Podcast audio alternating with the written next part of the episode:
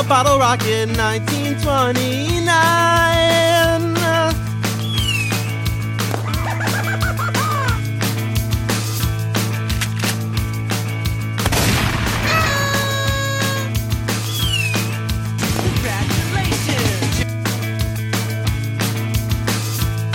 Rows of condos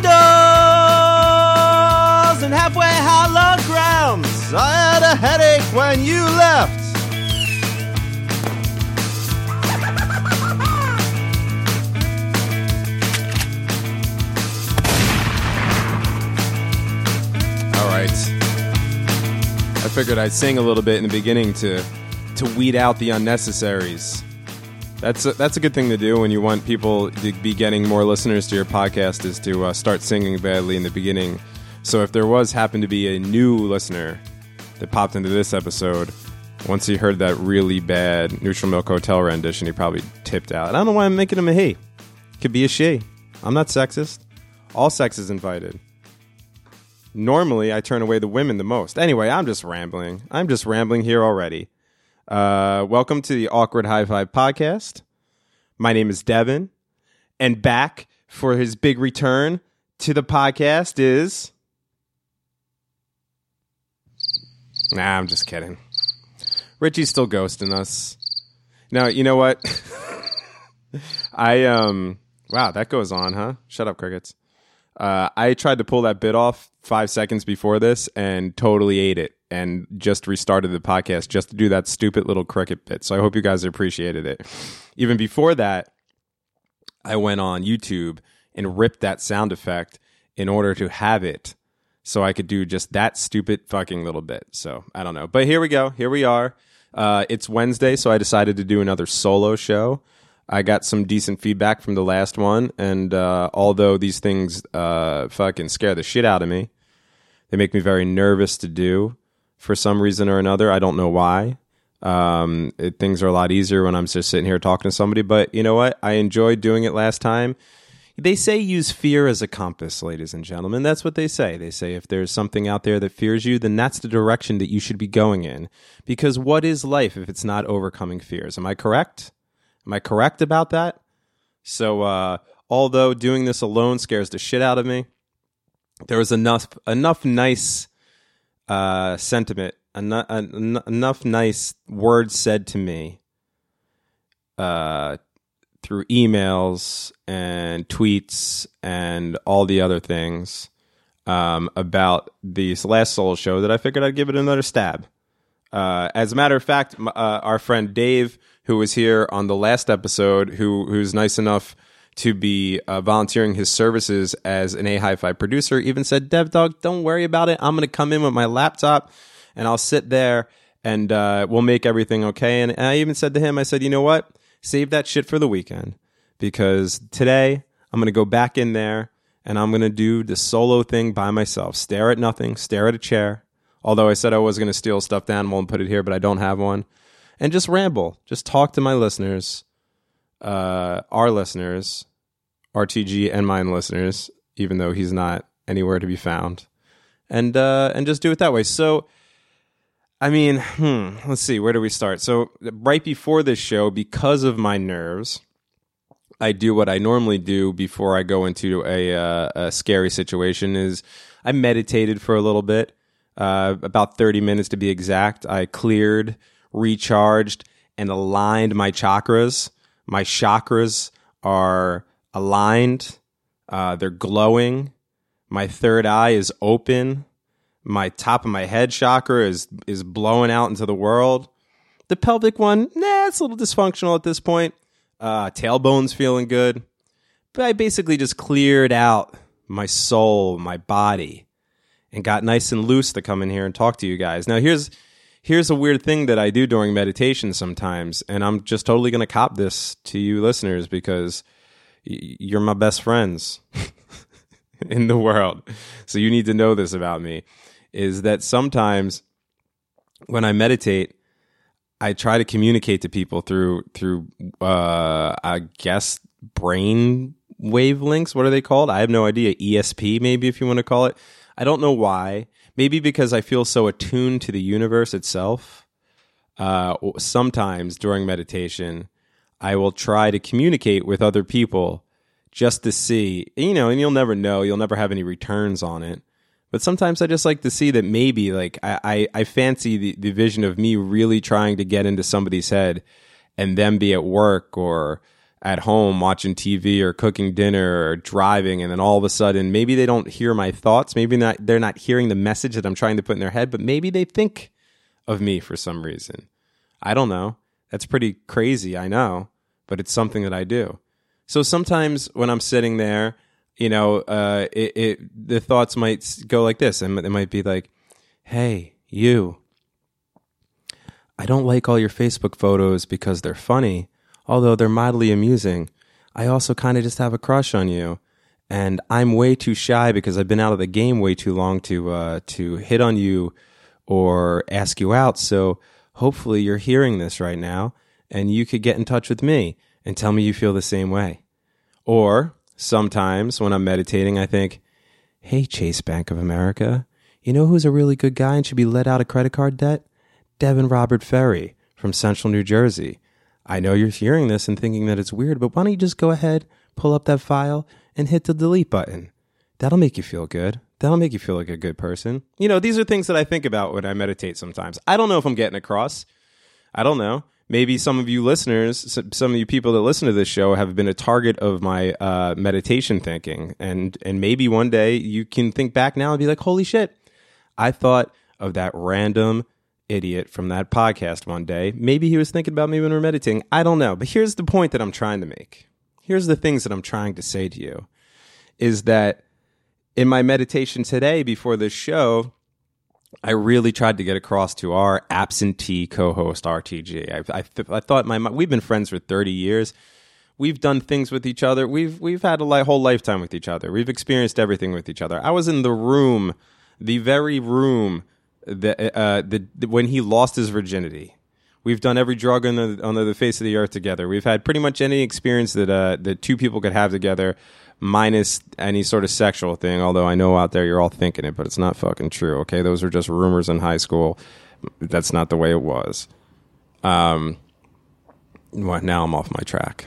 Sorry. Anyway, so I I thought maybe maybe I could just you know I could just think about it and say in my mind while I'm meditating and say, Richie, you need to show up to the podcast. You need to come and do your show that you ditched for no reason. Get out of bed where we all know you are. Get on Facebook Messenger, which is kind of pathetic that that's your only way of communicating with the world. Hit up your best friend and come do your podcast that people listen to and want you to come back to. Didn't seem to work though. I didn't get any uh, any correspondence from him. My Facebook Messenger app didn't blow up, and uh, he wasn't here. So I thought that maybe if maybe that was just like a little crack that I made, maybe I just made a little bit of leeway into the the fabric of of Earth, the fabric of the universe, that maybe opened up a little portal. And if I was to do a little bit more of a séance a little bit more of a communication ESP style, like the chick at the end of Nightmare on Elm Street 6 who wraps the chains around Jason and gets him in the lake. And that's starting this because I know that Richie likes Nightmare on Elm Street Part 6. So even bringing that up is starting this seance. But I figured maybe here on the show, if I was to use the thing that I know Richie loves, uh, which is his podcast, and and tried to maybe conjure him to come in. So I don't know. Deal with me. But here we go. Are you ready? Wish me luck. Richie, I know you're out there. I know you're just laying down in your bed, in your one bedroom, in the apartment you share with like seven other people. And I know you're just laying there watching Twilight Zone reruns, Cheers reruns, maybe a little Seinfeld reruns if you're feeling into it. But what you gotta know, man, is that your best boy Dev Dog is sitting here alone in the studio, wishing that you would come here. I'm even playing your favorite song, the song that I know you love more than anything in the world. I'm risking being sued by designer with two eyes in order to get you to rise up from your coma, from your bed, from your depression, or whatever is going on in your life right now. And somehow, even though you don't own any sort of transportation, not even a skateboard or roller skates or anything with wheels, get over to the A High Five Studios and hear crazy things that I downloaded for you, like this.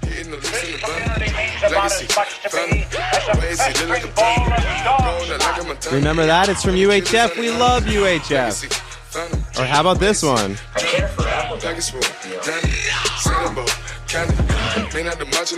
So I married an axe murderer. These are all things we have in common. All right, this song's missing me. Better. All right. I don't know if that worked or not. Maybe at least his uh, his ears are ringing a little bit. We'll see. But I figured I'd use the power of the airwaves to try to make that happen. All right. Thanks for dealing with that little stupidness. I felt like uh, experimenting there. I don't know if this one's going as good as the last one. I have no idea. I don't even know that the last one went that good, but I don't know if people lie to me when they tell me those things. Actually, now that I'm thinking about it, maybe a lot of people said that the last one didn't go that good. I think basically what most people said was that I they were amazed that I filled the time, which now that I'm thinking about it, isn't a great compliment. They're just saying that they're amazed that I could open and close my mouth and have sounds come out of it for about 45 minutes to an hour, which if you hang out with me isn't too amazing because I normally do that without any substance all the time if you just give me a few beers. What did I want to talk to you fine people at home today? Uh, oh, look, I'm getting uh, text messages already. Do, do, do, do. Sorry. I got shit written down on my phone. Now, see, if I had RTG here, he'd have his list of ideas and we'd go through it. Anyway, it's, uh, I don't want to, you know, again, I don't want to harp on the thing, but it's, you know, I, I'm getting a lot of emails of concern about Richie and stuff like that. And, and, and this isn't any sort of bit or anything. I mean, the dude is basically disappeared. Um, and uh, it got me thinking about like I've never had somebody just disappear that way, and uh, it's an interesting phenomenon that you know after that séance and my meditation, and I really started thinking about the idea. I started really kind of thinking, at least entertaining the fact that maybe, and you guys at home, let me know how you feel, but maybe I don't. It's going to sound nuts. Stick with me here. But maybe Richie is just a figment of my imagination. Maybe I've just been a lonely person my whole life who had an imaginary friend that I spent the last 30 years, 30 plus years of my life hanging out with and having these adventures with and playing in bands with and doing podcasts with and all the other things. Maybe he didn't really exist. Maybe that was just me projecting myself into another human being. Maybe Richie is the Tyler Durden to my narrator character that I can't remember a name of. Maybe Richie is the Mr. Robot to the bug eyed other narrator version of that show that I don't remember the name of. Maybe, and this is a big maybe, but maybe Richie has been dead all along, and he's the mom to my Norman Bates, who is a narrator character that I did remember the name of. Maybe these are all things that that these are just I'm just entertaining it. I don't know. I mean, I've definitely had mental episodes before, so I wouldn't put it past the fact that I could just sit there and make up somebody and uh, and maybe come on a podcast and to do both both voices. Let me let me see. Let me see. Hang on. Hang on. Hang on for a sec. Yo, Dev Dang. What's up, dude? So anyway, I was watching wrestling today. Uh, hmm. I don't know. Maybe. Maybe. It's a possibility. Anyway, think about it because now I really don't know. I have no idea.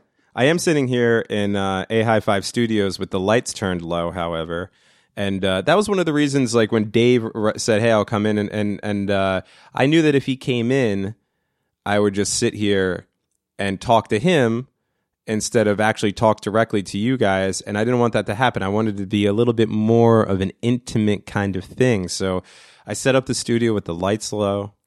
I got my lava lamp over here I got my black light going. I got a sweet ass velvet, or at least like fucking, I guess they're made out of velvet, black light poster of that cat who sat on top of the mushroom in uh, Alice in Wonderland smoking on a fucking pipe. I got that kicking. I got those cool ass beads that you put over the door, which I don't really understand because why, if you're going into a hippie den, probably tripping on acid or at the very least just really, really stoned, would you want to get knotted up into beads on strings? But that's what people do. So I got those kicking. And I just got like a nice, real nice kind of atmosphere here that I could really sink into, take my time, and talk to you guys. So I'm digging it. I listened to a little incense peppermints before the show, got me into the mood. I don't know what I'm talking about. I have no idea where that came from. I'm just fucking rambling at this point. Um, so, okay, let me look into my solo show ideas that I came up with. Okay. This is why I wanted to give an update to the people at home who do not care about this and probably in, didn't even pick up on the fact that I talked about this in passing a few episodes ago. But um, I think it was the last episode that Richie was here. I brought up the fact that a new album from a band that I really enjoy to listen to had come out.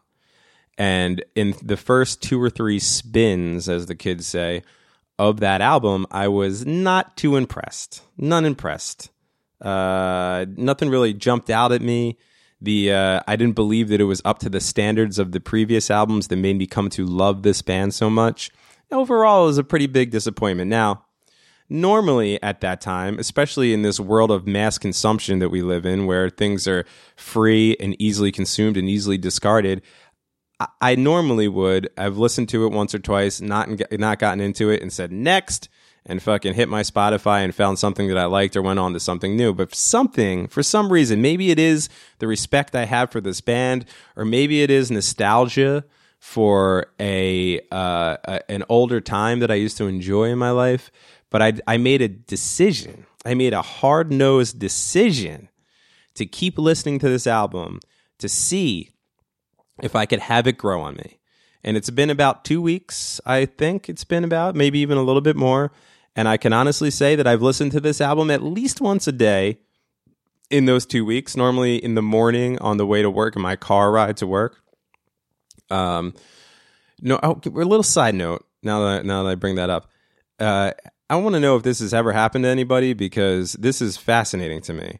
You know, the new car. I bought a new car, a new brand new car, 2017. It had 20 miles on it. It's fucking brand new. It's it's the only. Well, I don't technically own it. The bank owns it.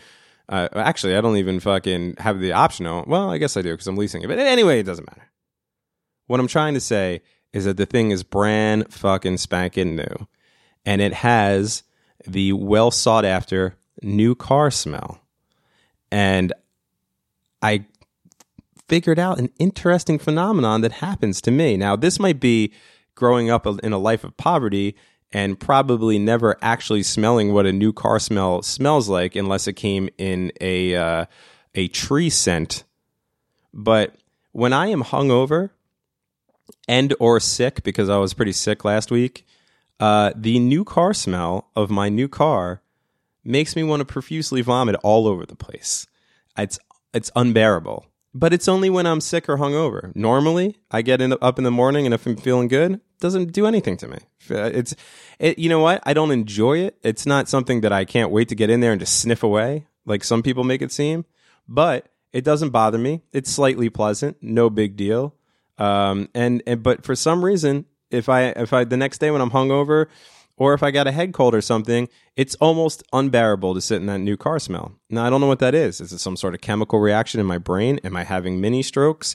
Am I allergic to new car smell? I have no idea.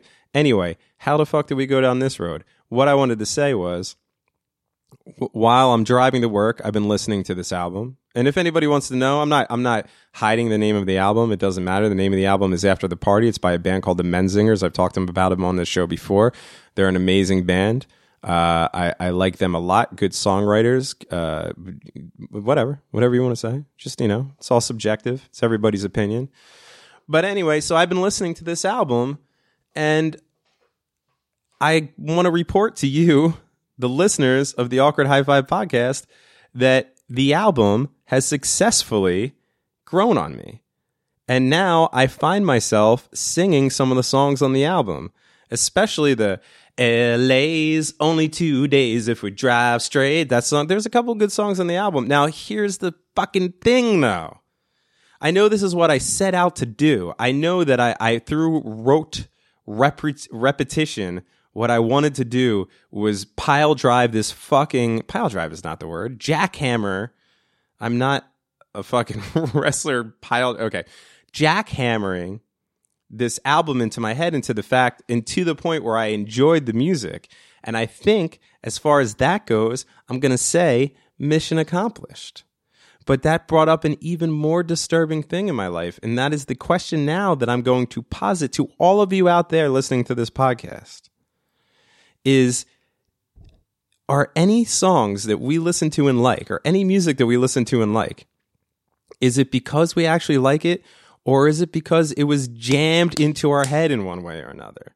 Now, I thought about it on both ways because nowadays, you don't really get that opportunity that much. However, there are some songs. Like a couple summers ago, you couldn't have gotten away from uh, fucking um, Growing Pains kids song. That hey, hey, hey, hey, that's the how do it, that's the one thing from that song I know. I don't even know how it goes.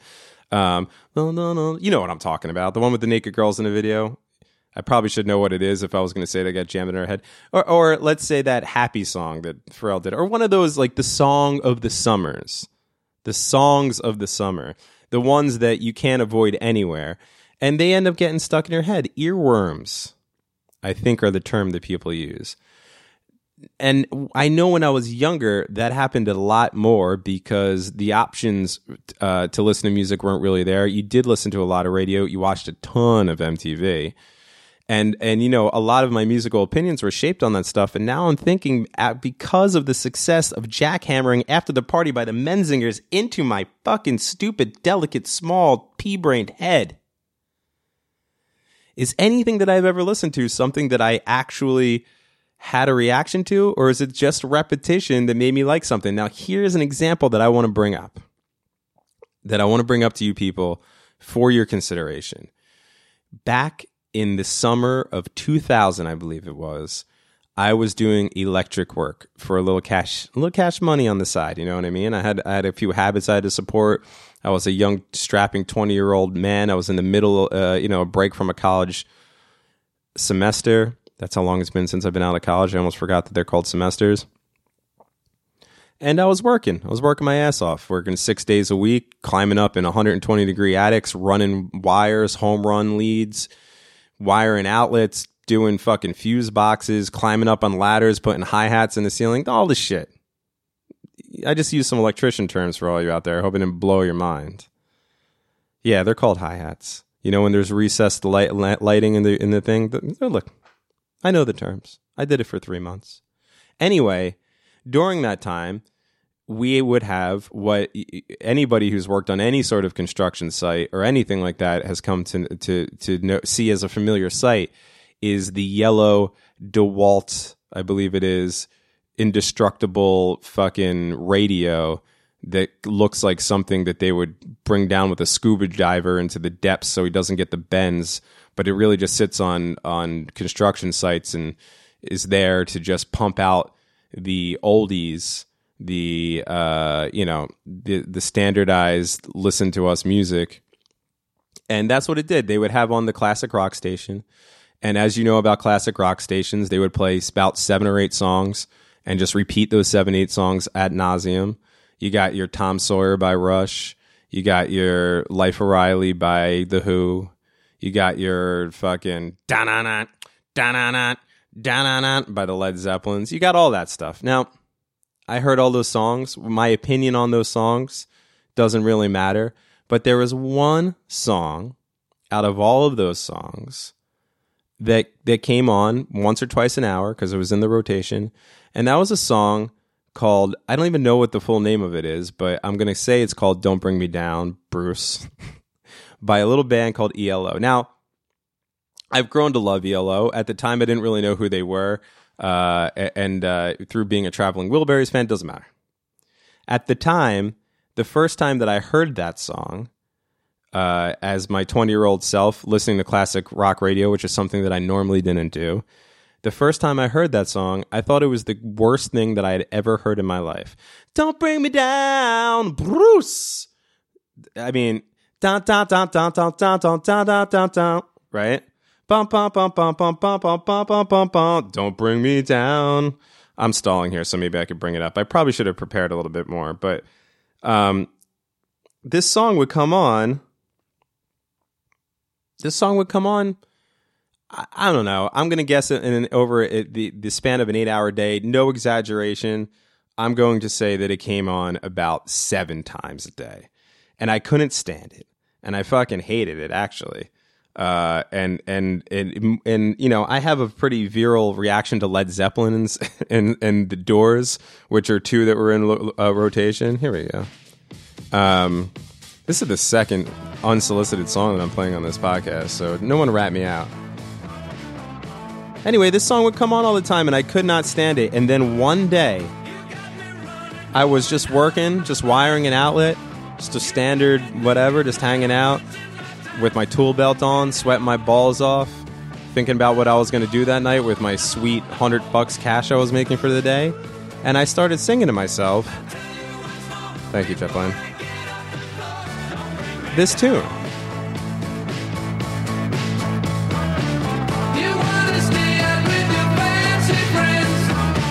I was hoping the hook would come in, but anyway, so now I'm sitting there and I'm singing it. And I thought to myself, you hate this song. Why the fuck are you singing it? And then the more I sang it, the more I realized I fucking love this song. It's the favorite my favorite song that they played. Here we go. Here's the hook. Enjoy for a second.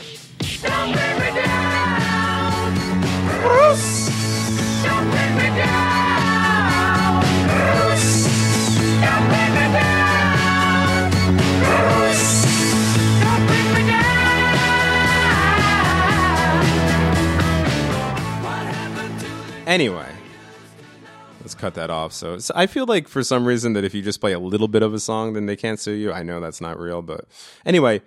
So so uh, I and to this day I love that song. When I make when I make uh well I was gonna say mixtapes, then I was gonna say mix CDs. Now I'm guess I'm just gonna say playlists or like a party playlist or something. This song is always on it. It's a song that I love to this day. Now I want to know seriously because I have no idea. Is that if I just listen to that song once and never heard it again, I would have had the wrong, I would have had the bad reaction that I had to that song. But because I was forced to listen to that song at least seven times a day, five or six days a week for three months during the summer, I came out on the other side of August loving the fuck out of Don't Bring Me Down Bruce by ELO. So what does that say? Can we just get pounded with uh, information and music and end up liking it? I don't know. This is a question that I'm asking you. Something that I'm thinking about. Uh, and and okay, I want to bring up one more example. And I know at home you're saying right now, Dev, you're going way too long with this stupid thing that you're talking about. We don't care, and I get it. But this is what I want to say. Is back in 19, I believe 88. Fozzie Bear's mom went out of town for the holidays, and Fozzie and all of his friends decided to have a Christmas celebration at Fozzie Bear's mom's house. And they all traveled there. And it was the Muppets, it was Sesame Street, and it was Fraggle Rock. And they were all there to celebrate Christmas. And a lot of crazy shit went down. Fozzie Bear himself danced with a talking snowman. Uh, Kermit's uh, nephew made some sort of love connection. I don't fucking know. The doozers were all fucked up on doozer sticks. That shit was just going down. And then for uh, for one reason or another, they all convened in the living room, and Doctor Tooth and his band started rocking out on the greatest rendition of fucking jingle rock that I had ever heard in my life. Now look, 1988, eight year old Dev Dog. I'd been around the block. I've listened to different versions of Jingle Bell Rock. Never once did I subs- subscribe to that song. Didn't care for it. Didn't want to know about it. I enjoyed regular Jingle Bells better. I enjoyed fucking Little Drummer Boy better. I enjoyed that fucking weird one that doesn't even have any words, but then you make up your own words for it. The one they played in Home Alone that I can't think about right now. Anyway, the point is, is that I like Christmas songs better, other Christmas songs better.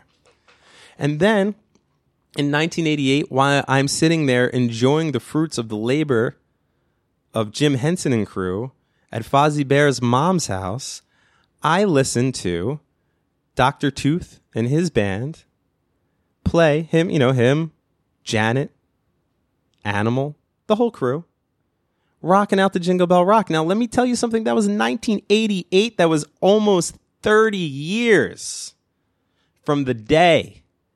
And there has not been one day that I have woken up and not had Jingle Bell Rock in my fucking head. And I swear to God to you, this is not a bit. That song has been in my head for almost 30 fucking years. So, again, is that something that I would have just had, or is that because uh, you know I watched that show so many times? I don't know. These are things I'm asking. The other night, after we had that fine podcast, well, two podcasts with our friends Dave and Dave are here, we decided to end up. We ended up hanging out more afterwards, uh, just broing out, just hanging, doing stupid shit, smoking some marijuana, and watching YouTubes. And they hipped me to a video that most of you at home have probably seen, but I never have. It's a few years old called Too Many Cooks. It's an adult swim thing. Uh, and I was a little fucked up at that point and I couldn't believe what I saw. So the next day I went back and I watched it a few times. And now for the last few days, the only thing that's been stuck in my head, besides Jingle Bell Rock, besides Don't Bring Me Down Bruce by ELO, has been Too Many Cooks, Too Many Cooks, Too Many Cooks. It's been stuck in my head. It doesn't get out. An earworm. That's all. That's all I'm bringing up on that. But seriously, I want to know if this is true. Okay, here's something that I want to bring up to you guys. Here is something that if RTG was here, I know that he would talk about. So I'm just going to bring it up in his stead. Or is it Steed? Is it Stead or it's Steed? I've heard it said Stead. I've heard it said Steed. I like Steed better, but you know what? I'm going to go, I'm going to play it safe. And in his stead, I'm going to bring this up. Steven Adler, the original drummer and uh, and then future heroin addict of the of Guns N' Roses, his mom, his mother, has written a book. I swear to fucking God, this is not a joke. Steven Adler's mom wrote a book, and now, what I need to ask you is if you at home could guess the name of this book. That's right, you guessed it. The name of the book is Sweet Child of Mine. I swear to God, Sweet Child of Mine, and then I guess there's a there's a, a, a, a you know a subline. Hang on, let me look it up again. I probably should have fucking um, prepared this, and now I'm really uh, I'm really regretting not having Dave come in because he would this would have been his whole thing here just to look this up. Steven Adler mom book. How come every time when you Google somebody, you Google a name, the first thing that pops up is net worth? Like, do people out there really care about how much money people are worth? Especially people like Steven Adler, who you last saw on Celebrity Rehab. Like, who gives a fuck? All right, sorry.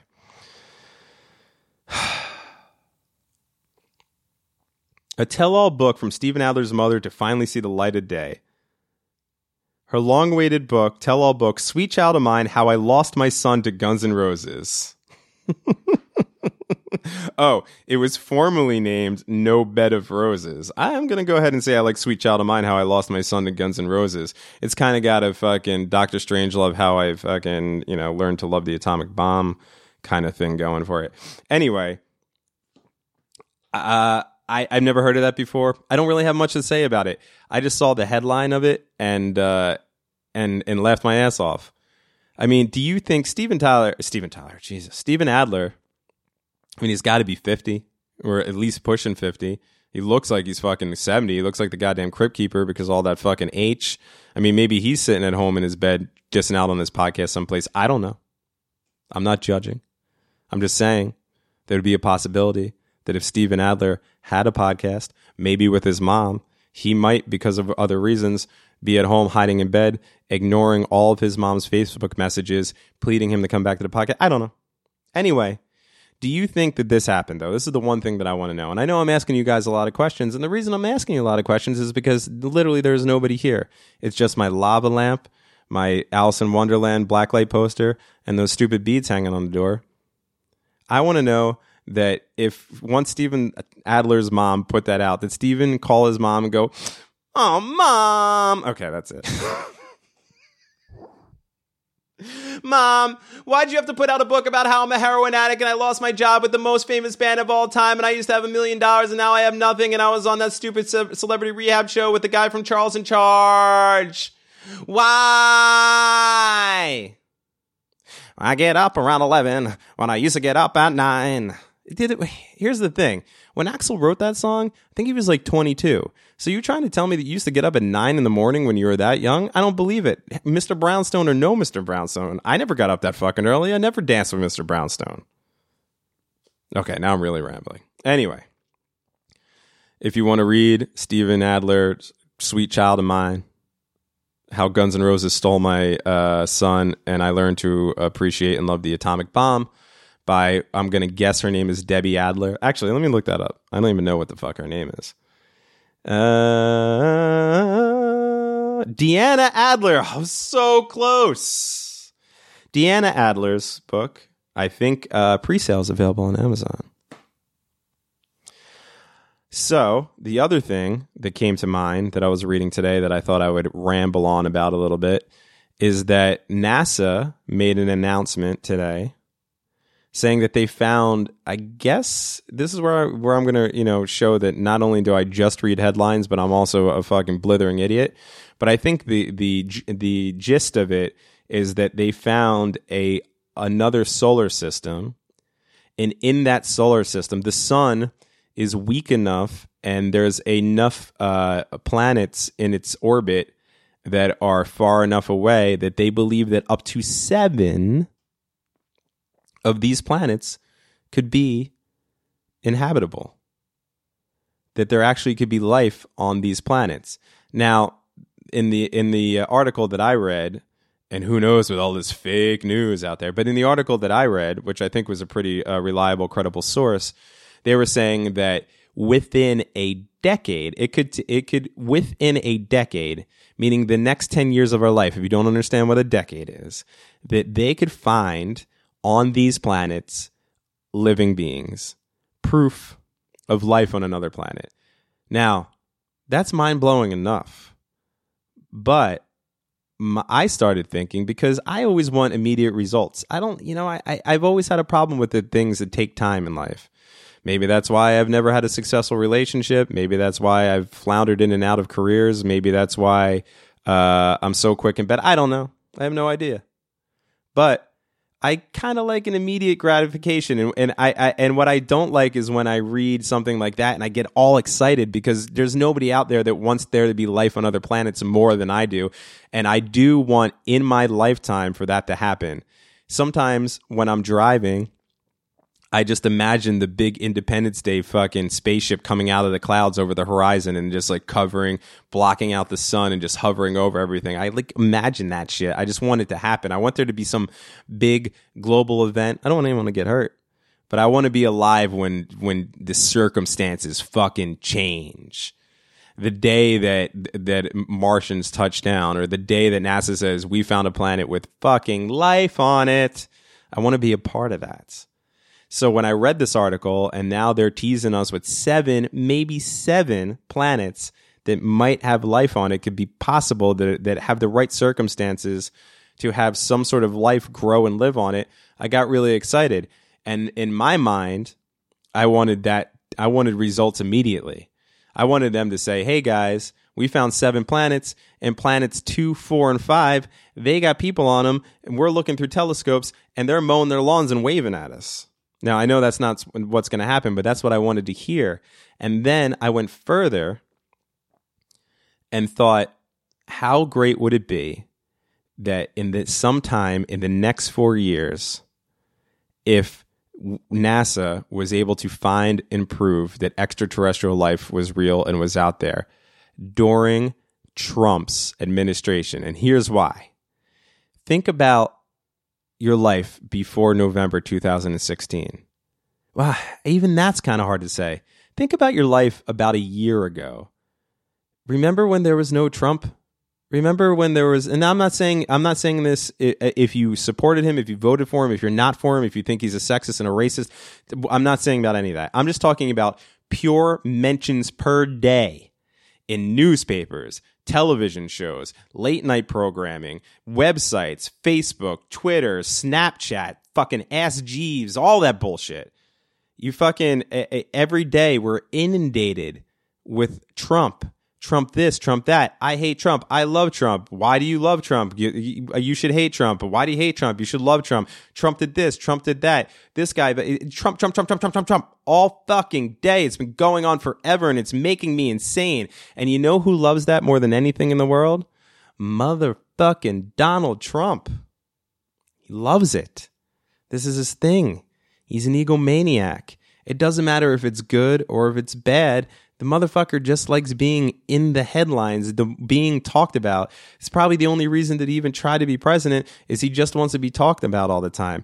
Now, what is the one thing that could happen that could usurp Donald Trump from the media fucking train that he's on. The the speeding, but he's basically on the media equivalent of the train that that dude in reality bites was. No, I'm sorry, in singles was trying to fucking get off the ground. Which, by the way, we all knew that wasn't going to happen as as viewers from the beginning. I mean, that super fucking train. I know he had the nice poster and everything. But uh, did was anybody ever watch that movie and think, "Oh yeah, this guy's going to succeed with the super train"? It doesn't make any fucking sense. Anyway, Donald Trump could only be derailed. The only thing to get get him off the front page of every publication, every website would be if we found fucking life on another planet. And now I want to hap- that to happen so badly because um, imagine how quick the circumstances would change if all of a sudden aliens were a real thing. Then fucking Donald Trump wouldn't matter anymore. Our government wouldn't matter anymore. There's fucking life on other planets, boys. We need to get out there. We need to assemble a drill crew to get up on that. Me- oh no, wait, that's that other movie. Anyway, you know what I'm saying. We need to go there. We need to meet these people. And we got to make sure that they're not smarter than us, stronger than us, that they don't eat humans, that they don't have the power to fucking just come over and obliviate. We need to do all this shit. So who gives a fuck about fucking the, the orange guy who's in that weird white building just screaming all the time? Who gives a fuck about him? So anyway, that's what I want to happen. But in in real talk, in all honesty, I am really excited about this fucking.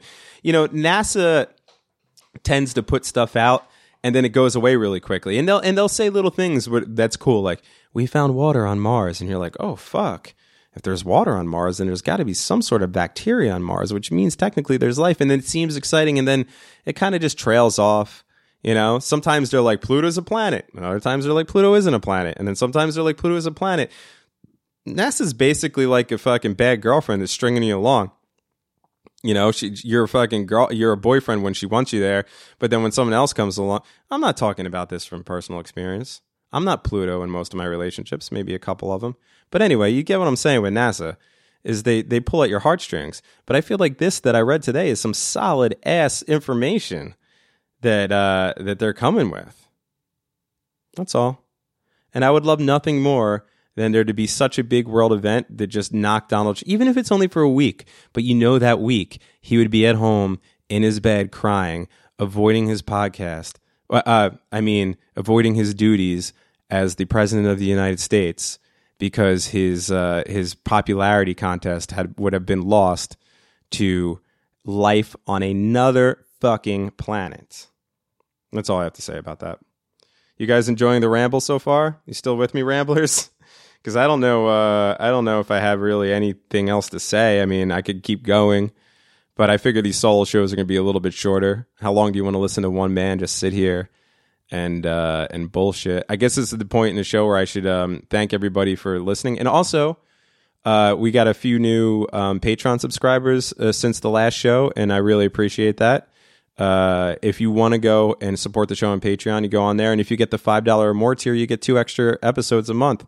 And they're not they're not solo Dev rambling episodes. I promise you, they're episodes like we had last weekend, where uh, we'll have some people in and tell some interesting stories and talk about some crazy shit. I actually really enjoyed the I enjoyed both episodes that Dave and Dave did with me. It was great. having them in, and, and I'm hoping to have them back very soon. Uh, but um, the uh, the second episode, the first episode, if you didn't listen to last week's episode, I recommend going back and listening to it, especially the last 20 minutes where Daly, our friend Dave Daly, tells one of the fucking craziest stories that I've ever heard about just being a, a maniac youth in Florida and uh, and flipping a car and all this shit. But then the second episode, we moved on to a not serious because it was still a lighthearted, funny show, but uh, we talked about uh, life in the military. That's when I say the second show, I mean the exclusive Patreon show. And I'm not trying to like dangle the carrot in front of your face or whatever. It's that, that's not what I'm getting across here. But we we did the the second exclusive Patreon show this week, and it, it was a, it, we continued after we shut off the mics for the regular free show, and we moved into talking about life in the military because both of them have military experience. And for me, it was like a really crazy learning experience. And I actually I don't go back and listen to a lot of the episodes unless I have to edit something or anything like that. But uh, but this one I went back and listened to, and I really really enjoyed. So uh, maybe if enough time passes, I'll re-release that episode as a free one for all you cheap asses who don't want to chip in a little bit of bucks for your rambling, crazy, fucking nervous bud damn dang. But uh, anyway, good episode. So yeah, if you go on Patreon and subscribe, you're to get two extra episodes a month, plus on top of all the crazy free content that you're getting. Um, anyway, I don't know. I just had to bring that up. We have to put that in there. We don't do pl- we don't do advertising or plugs in here, so it's all right to talk about that. I went to uh, last night. I went into the city with a few friends and uh, saw a um, the Patrice O'Neill benefit, which was something I was looking forward to for a long time. For uh, I mean, I'm I'm sure that almost all of you know who Patrice O'Neill is, but if you don't, let's just go ahead and say he was the funniest human being on the face of the planet. Um, and uh, unfortunately passed away about five or six years. I think it was about six or maybe even seven years ago now, at a very young age. Um, oh, speaking of, little side caveat. Uh, going back to a few episodes ago when I was talking about the impact of watching the Challenger uh, uh, spaceship explode on television when I was a child, I found an article that uh, it was like 13 facts about Challenger explosion. Number 12 will blow your mind. So you have to click on it. And I clicked on it because I'm a fucking rube and all I get I get sucked in by clickbait.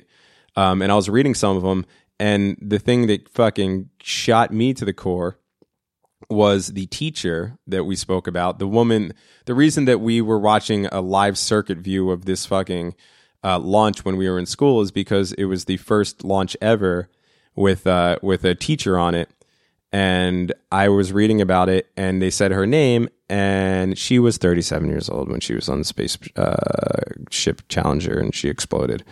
And guess what age your best buddy Dev Dog just turned a week ago? 37.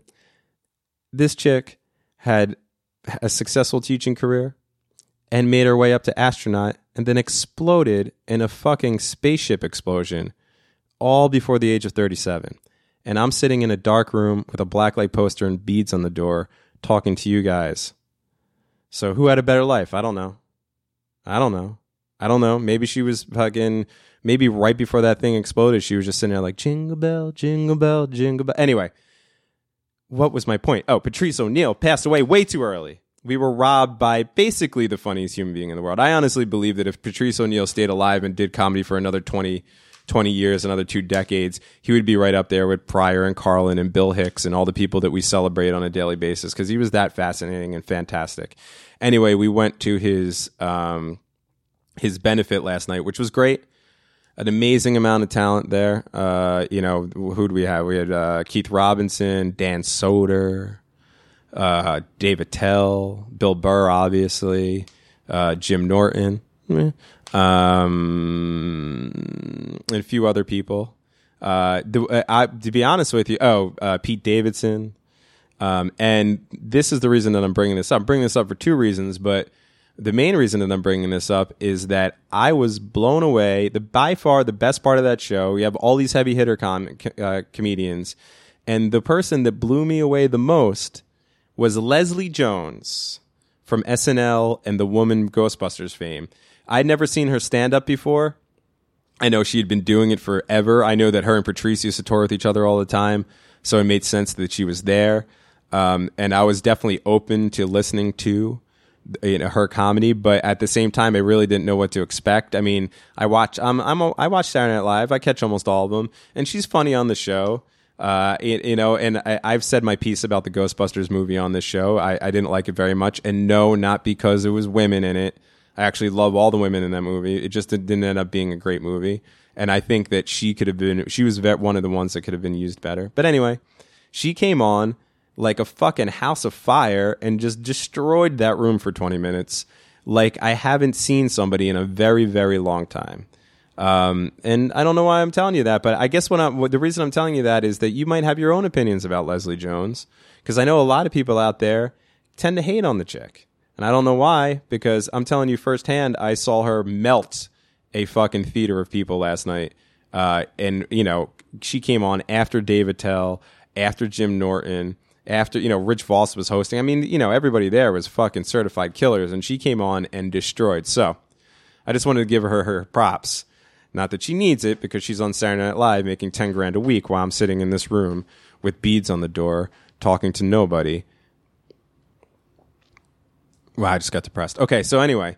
Oh, so and then another thing happened. And going back to meditation, which I brought up in the beginning of the show, it, it, I wanted to talk about this there was a guy there that every time somebody hit a punchline, I mean, I'm going to say 70% of the time that somebody hit a punchline, this guy stood up and clapped as hard as he could, gave the gave the comic every single one of them, gave him his own personal standing ovation. And he was at uh, he was at the you know he wasn't all the way in the back. The comics could see this guy. He was making a spectacle of himself. And then a couple times he yelled out. I want to really call it heckling. I mean, it technically was heckling, but it wasn't negative heckling. He just thought that he was contributing to the show. He might have been drunk. I have no idea, but it got to the point that every time that this guy stood up, this whole theater of people looked over and, and you could just see the eye rolls just making their way like the fucking the wave at old Shea Stadium fucking just through the the crowds why this guy stood up. And here is where meditation comes in because five years ago, well, fuck, two years ago, if I was at that and this guy was making making it about himself and and uh, making a spectacle of himself and pulling away from the comedians and the show that everyone spent a lot of fucking money, by the way, to go see, uh, it was a benefit for Patrice's family, so it made sense. But um, I would be pissed I would be like fucking. I might even yelled "sit down" or "shut up" or or at least complain to the person next to me or whatever. But last night I had an interesting thing that happened where I'm watching this guy make an ass of himself, make the whole thing about himself, try to like whatever his point may be, like I'm the biggest comedy fan in the world, whatever it is, whatever thing that was going on, and I saw it from a place of insecurity and ego that I never would have seen it before to to where I kind of felt bad. It wasn't pity because I don't pity anybody uh, but but I kind of felt like like nah, that's a shame that that guy is so insecure that he has to get up and make this big spectacle of himself. And then I thought to myself, wow, that is a mature line of thinking that uh, that yes, at 37 you probably should have, but you never had before. So you're surprising yourself. And I think that all comes from my meditation practice. I think that uh, being in tune with everything, and I know I push meditation a lot on this show, but it really has changed my life. And to be able to look at that guy and, and just and and not think like what a fucking piece of shit, somebody should knock that guy out, uh, to or at least pour a beer on his head or something, to sit there and think, oh, that's a shame. I hope that guy gets the help that he needs, that he doesn't have to, you know, pull this ego act in front of everybody. It was a surprising starting little moment that I had with myself. That's all. That's all I got to say. And then the last thing I want to say about that show is uh, we wa- we went in and we were um, we were waiting for you know we were online to get a couple beers, and uh, I got myself a twelve ounce beer that they gave to me in a sippy cup. And when I tell you sippy cup, it was basically the it, I'm not even going to say grown up equivalent. I mean the lid was black, but if that w- lid was yellow and had bite marks all over it and like a fucking Elmo on the side of it it would have been the same thing as a sippy cup, uh, a full of beer, which they charged me twelve dollars for. Now look, Manhattan, benefit, a theater in the middle of New York. It was basically around the corner from Times Square. I get it. Prices are going to be high. No big deal. Here's the thing that they do: you order the beer, they give it to you in a sippy cup. They say twelve dollars. You go, and then they say if you bring the sippy cup back the next beer will be $9. So in my mind, which was already a little flooded with some alcohol, I was like, that's a fucking deal. And uh, meanwhile, I could buy three six packs of the fucking beer that I, uh, that I was drinking out of that for for twelve dollars, but it doesn't matter. Again, benefit. I understand. Um, so I fucking I'm all excited. I'm sitting there drinking, and I'm all excited to go back and bring my sippy cup to another grown up in a theater and give them a, uh, fucking three times the amount of money that this beer is worth. And, and that ends up happening like halfway through the show. I go out, I take a nice little fucking pee break for myself. I go downstairs, I give him the sippy cup. He pours the beer in the sippy cup. He takes my nine dollars and gives me back the cup without the sippy cup lid. And at that moment, I was upset that I didn't get my sippy cup lid. Now, I don't know if this was he forgot to put my sippy cup lid on or whatever, but I had already turned into the child that was dependent upon the sippy cup lid. And a lot of things ran through my head. And I was thinking to myself, w- w- like, what would happen if I bring this beer back and I sit down and I spill the beer on the person in front of me? Or, or what would happen if I need to get up again and there's no cup holder and I don't know where to put it? I need this sippy cup lid like a fucking child it the, the Pavlovian response to the sippy cup lid happened so quickly and so intensely that I didn't even notice it. That only when I was denied the sippy cup lid was I that it come to mind that I actually had a dependence on this thing. So what I did was when he handed it to me, he went down to, to put his tip in or whatever, and I saw what I thought was my sippy cup lid, but I really, in, in hindsight, had no idea. So I grabbed the lid off of the bar, or the makeshift bar that they had there, and I put the sippy cup lid onto my cup and walked away. Now, here's what happened. And I was feeling pretty confident. I was feeling like I had my security blanket back and I was going to go enjoy the rest of this comedy show. As I'm walking away, I hear the bartender go, Oh my God, and I knew that it was directed towards me. So I turned back around. Now, the bartender had said that statement to the woman that was working next to him. Um, and I turned around as I'm securing the sippy cup lid to the cup and looked directly in the eyes of the bartender. He looked at me in the eyes, realized that I had heard him say, Oh my God, realized that I understood that that Oh my God was about me to that other person. And he kind of put his head down real quick and didn't acknowledge it. So then I felt some sort of shame, like I had did something wrong. I put my head down and I walked away with my sippy cup. And now in my mind, I'm thinking, did I take some other sippy cup? Was that like a fucking sippy cup that people were just like had chew in their lip and they were fucking dipping and spitting into? Was there is there something tainted on the sippy cup lid? What is going on with the sippy cup lid? And I never found out. And I went back and I drank my uh, I drank my beers and watched the show. But it was a weird exchange. And now I'm going to live the rest of my life not knowing why that bartender said, "Oh my god, when I retrieved what I thought was rightfully mine, my security beer sippy cup lid at 37 years old at a benefit for a dead comedian." I miss your taste and your see-through clothes. Who that singing? You smell and the way you Oh, Richie, if you are listening to this episode real quick, I, I, I do want you to know. Hang on, I got to shut you off. I, I do want you to know that I did. I tried to play it during my the failed panda bit, but I want you to know that I did get this drop for you. This community means about as much to me as a festering bowl of dog snot. That's Richie at home right now. This community means about as much to me as a festering bowl of dog snot. Just uh, replace community with podcast. I miss All right. your taste and your Thank you for listening to the Awkward High Five Podcast Wednesday Rambling Edition. We'll be back on uh, Friday night or Saturday night, depending on the way the dice roll, and it'll be uh, it'll be a different show. We'll have people here. We'll have conversations with more than just me rambling about sippy cup lids and blacklight posters and space shuttle explosions and trying to communicate with weird women through meditation. The fuck is wrong with me? Go on iTunes and leave a review. Once we have 100 reviews, we're throwing a party. We need those reviews, people. It really does help. It really does help. And I appreciate every single one of you that goes out of any way to help this podcast out. Really need it. Go on Patreon, subscribe, get your extra episodes. Send me emails with feedback, with ideas. Everybody that emailed me this week, thank you so much. I have I've got I haven't even gotten through all of them, but I've read them and I will respond to them. But thank you for all of that. If you're somebody who wants to come on the show, we're going to work that out. I promise. I'm just trying to figure out a way to do that that makes sense for everybody. Um, and that's it. Okay. Love you. Bye. and taste you you up. Even though my chest hurts, smoke you up. Get more pay less, wanna smoke you up. Inhale my best and I'm out of love. With love, with breath, wanna smoke you up. Even though my chest hurts, smoke you up. Get more pay less, wanna smoke you up. Inhale my best and I'm out of love. Surrounded by seeds, I'm lost in the trees. My thirst and hunger seem to increase.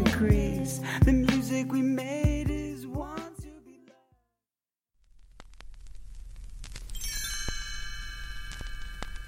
Thanks for listening to the Awkward High Five podcast. For more episodes, visit awkwardhighfive.com.